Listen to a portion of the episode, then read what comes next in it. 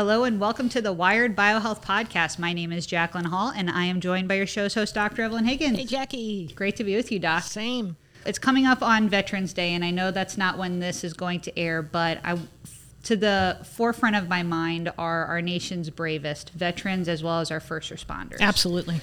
And so, in paying a grat of dat- gratitude and not just honoring their service, I think it's also important to reflect upon what they've done and really learn and try to gain valuable insight from the sacrifices that they've made and their reasons for why they do what they do. Absolutely. So today's guest is going to be Jason Schechterle. I had the opportunity to hear him speak and learn more about his story and really what's turned into his life's work at the Florida Fire Chiefs Association annual conference this past October in Kissimmee. And I want to read just a little bit about Jason, and then we're fortunate that he's going to be spending some time with us today. So it's one man's life changing story of survival. On the night of March 26, 2001, a taxi cab traveling at over 100 miles an hour crashed into the rear of Jason's patrol car. Upon impact, Jason's car burst into flames, trapping him inside. Through a series of miraculous and fateful circumstances, Jason survived the crash and ensuing physical and emotional catastrophe. He survived, he suffered severe burns to over 40% of his body, which drastically altered his appearance. He's undergone more than 50 surgeries just to have the ability to accomplish simple daily tasks we often take for granted. Jason's journey chronicles his fight for life, his triumph over tragedy, and the inspiration that enables him to continue to overcome unimaginable adversity. His personal narrative exemplifies that the power of the human spirit can never be underestimated or extinguished. His story is one of life, rebirth, and transformation. Jason represents the human experience at its very best, an ascent from despair to describing himself as the luckiest person alive. Jason, thank you so much for being with us. Thank you, Jason. Thank you very much for having me. So, like I said in the introduction, we had the opportunity to cross paths at the Florida Fire Chiefs Association conference. And the words that you shared, it was such a message of resiliency. And talking about what how you turn your life's greatest despair into your life's greatest work and finding that passion out of pain. And so just a little bit about your story your background and go from there. Okay. So i was born and raised in phoenix arizona and just had one of those great kind of quiet lives growing up always called toward service and a uniform I was lucky enough to go to college to play golf. I was pretty good at golf at the time, and but like I said, I uh, just knew what I wanted to do, so I joined the United States Air Force not long after starting college, and then did my four years. It was wonderful. Shout out to the veterans like you did with Veterans Day, and I had a family full of service members, but generations that actually are the reason we have our freedom today. And so it, it means a lot to me, even though I served four years in peacetime. It's still something that I'm very proud of. Came home and you know, everybody, life kind of happens. It happens to all of us. And I was married, had a couple of kids. I am married. Good um, correction, Jason. Seriously, people always they, they they mistake things all the time. But I was again just going through life, had a really good job, and married two little kids, and just doing that good old fashioned uh, take care of what's in your own backyard type thing. And when I was 26 years old, we had a Phoenix police officer shot and killed in the line of duty. And yeah, I've really never been able to explain why it was Mark. It was his name was Mark Atkinson, and people get hurt all the time in the service industry, first responders, hurt or killed. And I, I, really don't know why Mark is the one that changed my life or moved me the way he did, but I knew I needed to be wearing that uniform and doing that job. So I gave up everything. And when I mean everything, we I went from making a lot of money to making not very much in the late 90s. We had a house that we had to give up, move into an apartment with these two little kids, but I, I just knew it was the right thing. I knew it was my calling, and when it's a calling, then you got you you got to go in that direction. So I became a police officer, and thought life had gotten better until it didn't. Yeah. And I feel like the part that is so transformational in your story is you're able to bring it all the way back to the beginning and look at life before that tragic incident and then recognizing the growth that took place. I remember it in your keynote, you shared that this wasn't an overnight transformation for you. This was something that took so much work, energy, and is something that continues to happen for you. So, at what point in your journey would you say that you started being able to turn that pain into purpose? Yeah, you hit it on the head. It's not, first of all, it's not overnight. Yeah. And then it also is always going to be ongoing. There's going to be a beginning, there's going to be something that changes our lives, changes who it possibly changes who we are. That's the goal for me is when you said I bring it back to the beginning, that's been a big part of what's helped me mm-hmm. is never forgetting who I am. But when you ask the direct question of when did I turn the corner? So there's a lot of things that we could touch on when it comes to resilience. Mm-hmm. And resilience is the one thing, at least that I believe. And again, I'm not a doctor, I have a high school education. That's it. But resilience is the one thing that none of us are born with. Right. What we what we are born with is a human spirit that mm-hmm. is designed to take us away from risk and straight toward reward.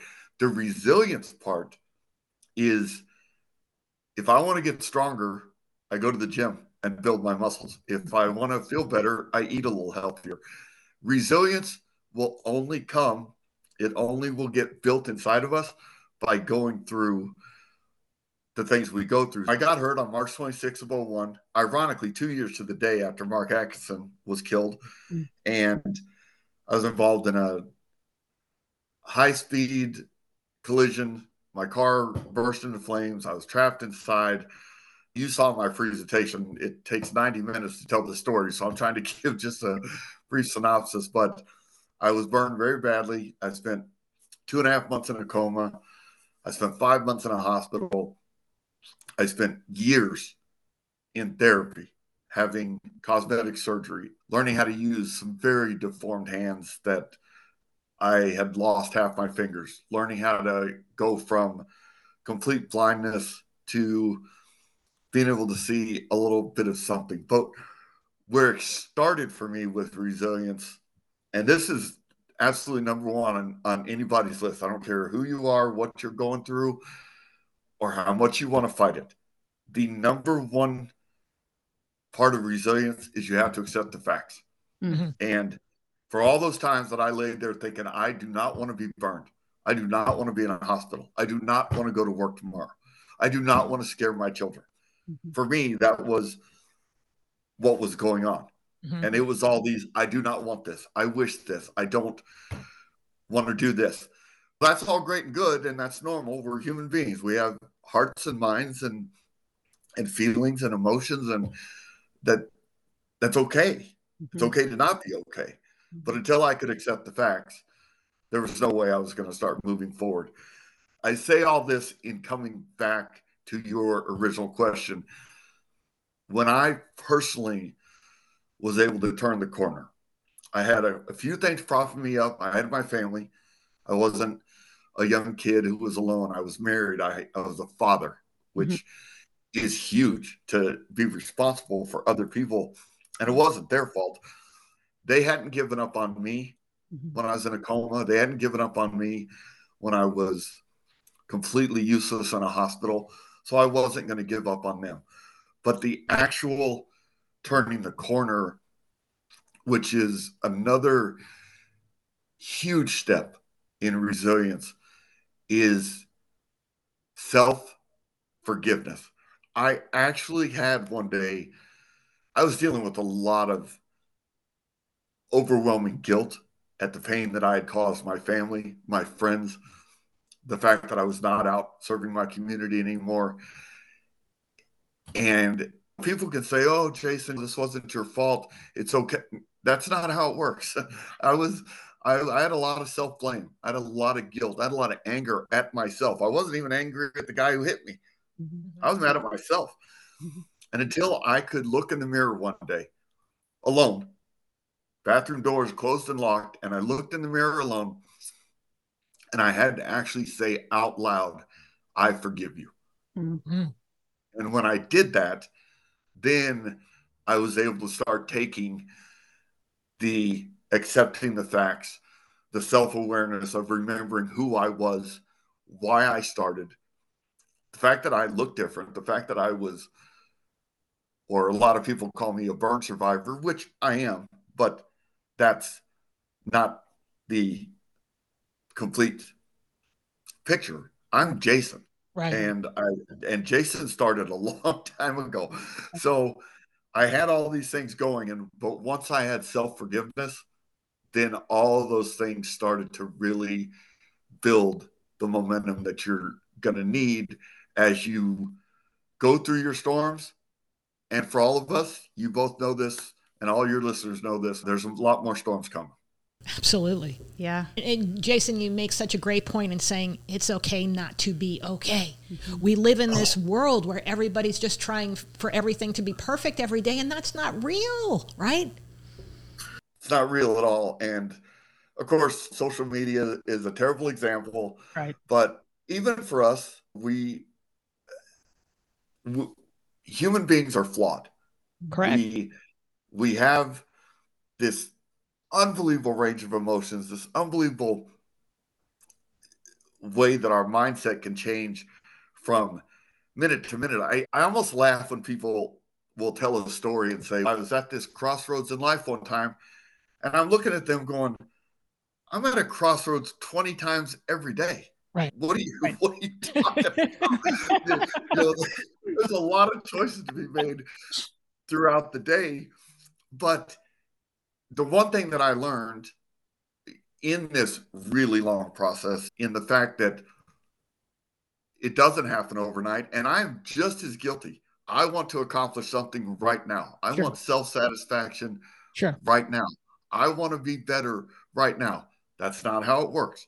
So I talk about being patient in your grief, patient in your struggle, and we can come back to that on on because I get asked all the time because we're not. I'm not patient. I, I, I'll freely admit I tell you what to do, but I'm not patient either. But when it's the the it's not or it's okay to not be okay. What people I think need to key in on that is what I mean by that, what other people should mean when they say it is when you're not okay, but you pretend you are, or you push things to the side, put them behind you, I'll deal with them later. All that is, is making a seven course, delicious, delicious meal for those demons yep. that are coming at you mm-hmm. and you're making them you are making them stronger yep. you're giving them time yep. to go to the gym you're giving them time to build their resilience and that's so when i say it's okay to not be okay if i'm not okay right now i'm going to embrace that. And right. i'm going to i'm going to be angry. I'm going to shed tears. I'm going to have my anxiety. I'm going to have my fears but i'm going to have them right when i feel them exactly. Because i got to get i got to get through that. And people tend to forget how often do you feel love, you feel joy, you feel you're laughing, you feel motivated, and then it's, oh, those are so fleeting. I want that back. You're right, but also realize those other emotions of fear and anxiety and anger, those are fleeting too. Right. It's all just a mix throughout each and every day. And we don't give enough balance or credit to to to all of those. That's what's important about it. Jason, you mentioned those demons that build up when we say I'm going to process that later. We're just giving them real estate to live in our heads and they get stronger and they multiply, right? yeah. Yeah, they're living rent free and and decorating it nicely. Yeah, we can we can get we, we, are our own worst enemy, but that's part of being a flawed human being. Right. Our own, we're our harshest critic, whether it's our physical appearance or what we think we did wrong. We might take a success and kind of minimize, yeah, thank you, but I could have done better. That's just part of being a human being. And I also think it's beautiful. None of us should walk around with complete arrogance or think we are immune to the human condition. It, it, exactly. It's just I, you're you're just living your human experience. Right. So you know what? Be human. Yeah. That's what you are. Yeah. And I think when we can remove our ego, it's either easier for us to live in that human condition because it's here's today and today is good or today is not good, right? It's and as you said, Jason, social media creates this vision that everything is perfect and beautiful and you're the best at everything and nothing could be further than the truth. And no example could actually be used that is more destructive mm-hmm. To us as human beings for believing we're supposed to be all these things. I I could not agree with you more. And I'm a great example of that because I only use so I have only two social medias. I use Instagram and I use LinkedIn. Mm-hmm. And I do them strictly for business. The the one good thing about social media, it does connect us and you right. know we could be doing we could be right. doing things like this on a Zoom and, and now we're reaching more and more people. That's when I grew up in the 70s and 80s, couldn't do that. Yeah. So I like that part. But or and then like when I was in Florida speaking to the fire chiefs, I am condensing an entire life and more importantly a 22 23 year experience of one thing that happened in my life and it's my highlight reel yeah mm-hmm. and it's going to be there's some bad parts mm-hmm. but it's clearly a success story because there I, am standing there sharing it with you. So exactly. clearly, I feel like telling people, hang in there with me. It gets right. better. I'm right. here. Right. Like, right. Attention. But that's so people when I leave, they're like, wow, you're just you're so strong, you're so courageous. I can't, I could have never done this. And in my head, I'm going, if you only knew what the rest of my day is like, if you only knew what I'm fighting at home and I have the same stuff that you do. I'm trying to be a better husband and I fail all the time. I'm trying to be a better father. I fail all the time. I'm trying to get better at what I do in my career. And some speeches are really good, some are bad. Sometimes I get mad when I travel because somebody else that I can't control made the plane late. Mm-hmm. It but people see my speech and they're like, "Oh man, you got it made. You're happy 24 hours a day." what? who, who, Are you listening? Where did you hear that? where, where, did you get that? And and the other end of that is, I, I just got through experiencing that. I was lucky enough. Right after Florida, I flew to England, okay. and I was working with a professional, what we know as soccer, but a football team, right. and they take that stuff very serious outside of America. Oh, yeah. Right? yeah that's a yeah. religion. It's probably the biggest sport in the world. Yeah. And I'm working with these million dollar athletes, big time people over there. And I did my keynote that you saw in Florida. And then I'm doing a workshop on resilience, in an interactive workshop. And it was so beautiful to watch these people that if I read about them on Twitter if I watch them during a game, if I watch a media interview, then guess what? Everybody thinks the same thing. Oh, you guys are so lucky. You're so talented. You make all this money. You know what? They're just like all of us, and they're struggling just like all of us. They might have a different job, but that's all there is to it. Mm-hmm. And I love to keep that perspective. I, I, the perspective of myself, where I get to laugh at I don't laugh at people except in my head going, okay, thank you for saying I have a perfect life, but yeah, no. And then I see examples of even where I'll get caught up. Like, oh, look at that. What a life that person has. And then you realize they go home, hmm. to yep. their relationships and their their struggles and their injuries, the whether they be mental, emotional, spiritual, physical. There's a range of injuries. It's yeah. not just I know you see mine, mm-hmm. but this doesn't hurt anymore.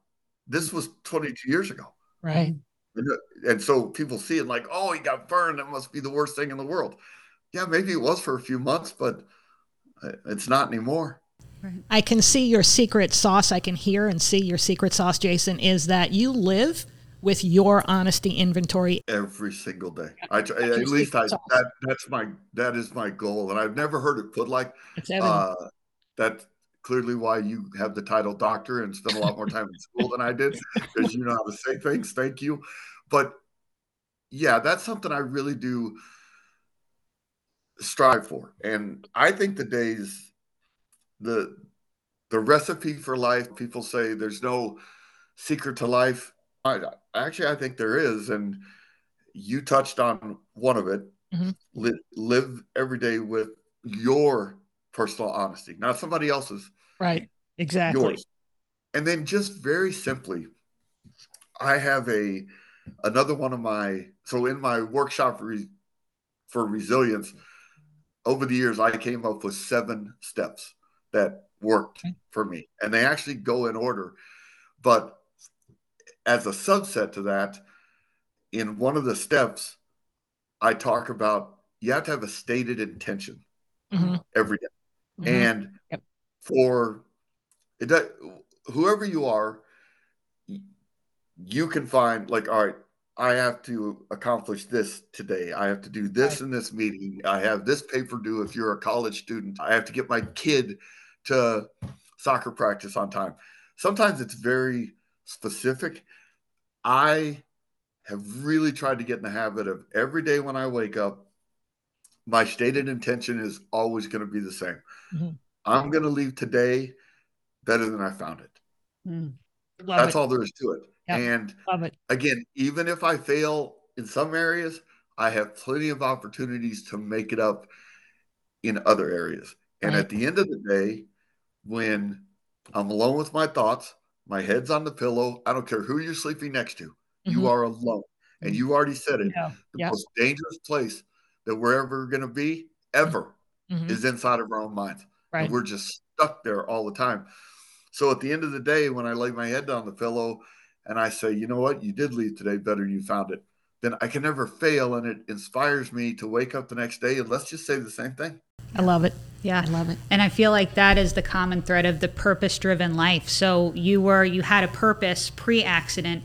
In your recovery, you found purpose each day because right. I can't imagine that physical therapy, the emotional, the cognitive stuff that you had to do. You had to find today's purpose. And it might not have been today I'm going to hop out of this hospital bed, but maybe it was an incremental today I'm working on the use of my right thumb something that is small, manageable, that you can articulate that goal and you make it reasonable because there's nothing worse than right. setting a goal that you have already in your mind, you failed it. Right. Because whether you think you can or you can't, you're, you're going to prove yourself right. Yeah. It, yes, you are always going to be right. And you.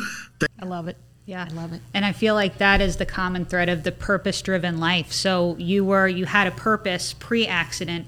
In your recovery, you found purpose each day because right. I can't imagine that physical therapy, the emotional, the cognitive stuff that you had to do. You had to find today's purpose. And it might not have been today I'm going to hop out of this hospital bed, but maybe it was an incremental today I'm working on the use of my right thumb something that is small, manageable, that you can articulate that goal and you make it reasonable because there's nothing worse than right. setting a goal that you have already in your mind, you failed it. Because whether you think you can or you can't, you're, you're going to prove yourself right. Yeah. Yes, you are always going to be right. And you, thank you for bringing this back to something I try to key in, in on is be patient in your grief, patient in your struggle, and people will right away just I can't do that. How do you do that? And so you you all might have seen this. And if you haven't, if your listeners haven't, I encourage you to look this up. It's very simple to do a search. There's a picture of two ladders that you can find on the internet. Okay. And one is a very normal ladder, goes all the way to the sky. And then there's the ladder next to it that has rungs way far apart. And that is our human nature. Right. That's our instinct. I'm going to, I want leaps and bounds and I want to accomplish yep. everything. The problem with that ladder is if you make those leaps and bounds, at some point, one of those rungs is going to give way mm-hmm. because that's just part of life. You're going to have your failures and your setbacks. When one of those rungs gives way, you have a long way to fall. Mm-hmm. And the momentum from that fall is going to break the next rung and the next rung. And all of a sudden, you're back at ground zero, starting over, and now your ladder's broken. If you stick to the normal ladder, which is the obviously they're little steps, I call them collecting small victories. That way, each time you take a step up, no matter when one of those rungs gets weak and gives way, you only fall back down that little bit because the momentum wasn't enough to break any more of them. And then you start your climb back up. So being patient in your grief and patient in your struggle is about collecting those small wins. And when you said, yeah, today I'm working on my thumb, that and if I can make progress, doesn't I don't have to be go out and be a perfect hitchhiker. My thumb is jacked up. So, but if it was better than it was two hours ago, then the pain was worth it. Then the time was worth it. And that was a small victory. And as you collect those, then the days, the months, the years, they start clicking by.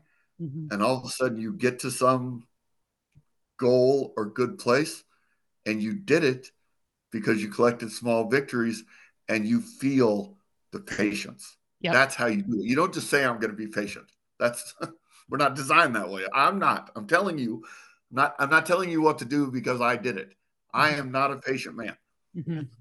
But you collect those small victories, and that's how patient just defines itself for you. Right. That's great. Yeah, I love that. And it's one of those old adages of, you know, if you're a person of faith, that God doesn't just give you patience, He gives you opportunity to build yep. patience. You right. don't just get courage, you have opportunities to be courageous in the face of fear. And so I think you just completely exemplify how you build up these virtues that people strive to attain. And right. it's through these incremental measurable reasonable things that you set for yourself. And i don't know if you've witnessed this in the presentations that you give but for the fire chiefs example you've got a bunch of cool hand lukes right in the audience. Right. nothing's going to shake these men and women. And then you got and when you started speaking you could hear a pin drop. Everybody is just captivated. They they probably don't know how to receive you. I knew i initially i said i am in awe of this man, his story, and the fact that he's standing before me today. And you're able to also make light of the things that you're saying, okay, hey guys, I'm here. This is what's going on. I think that when you got to the part of the pictures that you were sharing and you said this could be graphic if you need to excuse yourself please do there was not more fidgeting with badges mm. than i i was amazed at how people were trying to self-soothe in those mm-hmm. moments people that they feel as if they're supposed to just that shouldn't touch them. Mm-hmm. And so then going back to everybody is human, regardless of right. what you do for a living, it is acceptable to experience emotions. And when we can mm-hmm. forgive ourselves and take a look in the mirror, we're looking at those small rungs where we're not falling far, right. but we can say, I forgive you for acting this way, feeling this way. What can we do to correct tomorrow? Yeah, I love that. And, you know, speaking to the, like the Florida Fire Chiefs is a great example. Again, being human, and I don't want to disrespect other groups, but I do about 75 speeches a year mm-hmm. all over the country, even internationally. But there are some groups that I get. If you would have seen me 30 minutes before I took that stage, it's not nerves, it's not anxiety. I have, I'm so amped up and so excited because, yeah, I'm going to be in a room with a, with either a bunch of young go getters who are just starting this journey like I remember right. when I did, yep. or I'm going to be with just these old, salty, big barrel chested, handlebar mustache. Nothing bothers me. And I get up there, and in my mind, I'm going, oh, buckle hold, up, hold my beer, because here, here, here it's coming. And I don't want to take people out of their comfort zone to cause them pain or injury. And when it comes to first responders, I do have to have a little more respect in the sense that I don't know I don't know their story. I don't know what they've seen or been through. Mm-hmm. And that group in particular are the only ones who are going to see some of those really graphic pictures that you saw. I don't show those to, I'm not going to go to a real estate conference and shock people's systems sure. that if they're not used to it. But yeah, I like, I, I like that all of a sudden people might have been rubbing their badge or they had to put their head down and it, it's not about, oh, this is Jason's picture. It's they're going through the photo albums in their mind and if you take the ability God gave us to make your own choices mm-hmm. and to choose your perspective on a situation, it can be very empowering. And but I'm not gonna lie, I do like to see that. I was in the military again, right? When you go in the military, what does the lead instructor do? They break you down right so it can build you back up right. and it's fun for me i've gotten i'm such a huge chain of command guy because i was yeah. in the military i was a cop so even today now i'm in my 50s so i finally got to the part where i'm like all right I don't, i'm still going to call him chief i'm still going to call him sir i'm still going to have the respect but you know what i'm older than some of you now so i don't have to be intimidated or scared anymore and i, I find a lot more freedom in mm-hmm. talking to yeah. groups like that, which which helps a lot to be on a like an even plane sure. with them. And I thought it went. That was one of my favorite speeches of the year. That one in Florida. Uh, it was really good. Yeah, it was incredible. And something that we talk on the show all the time about is that trauma is more than just a word to qualify a negative experience. It has a real and measurable right. physiological impact. And because yeah. trauma is unique to each of us, it's subjective. What's traumatic to you might sure. not be to me, conversely, to you, not to me, whatever the case.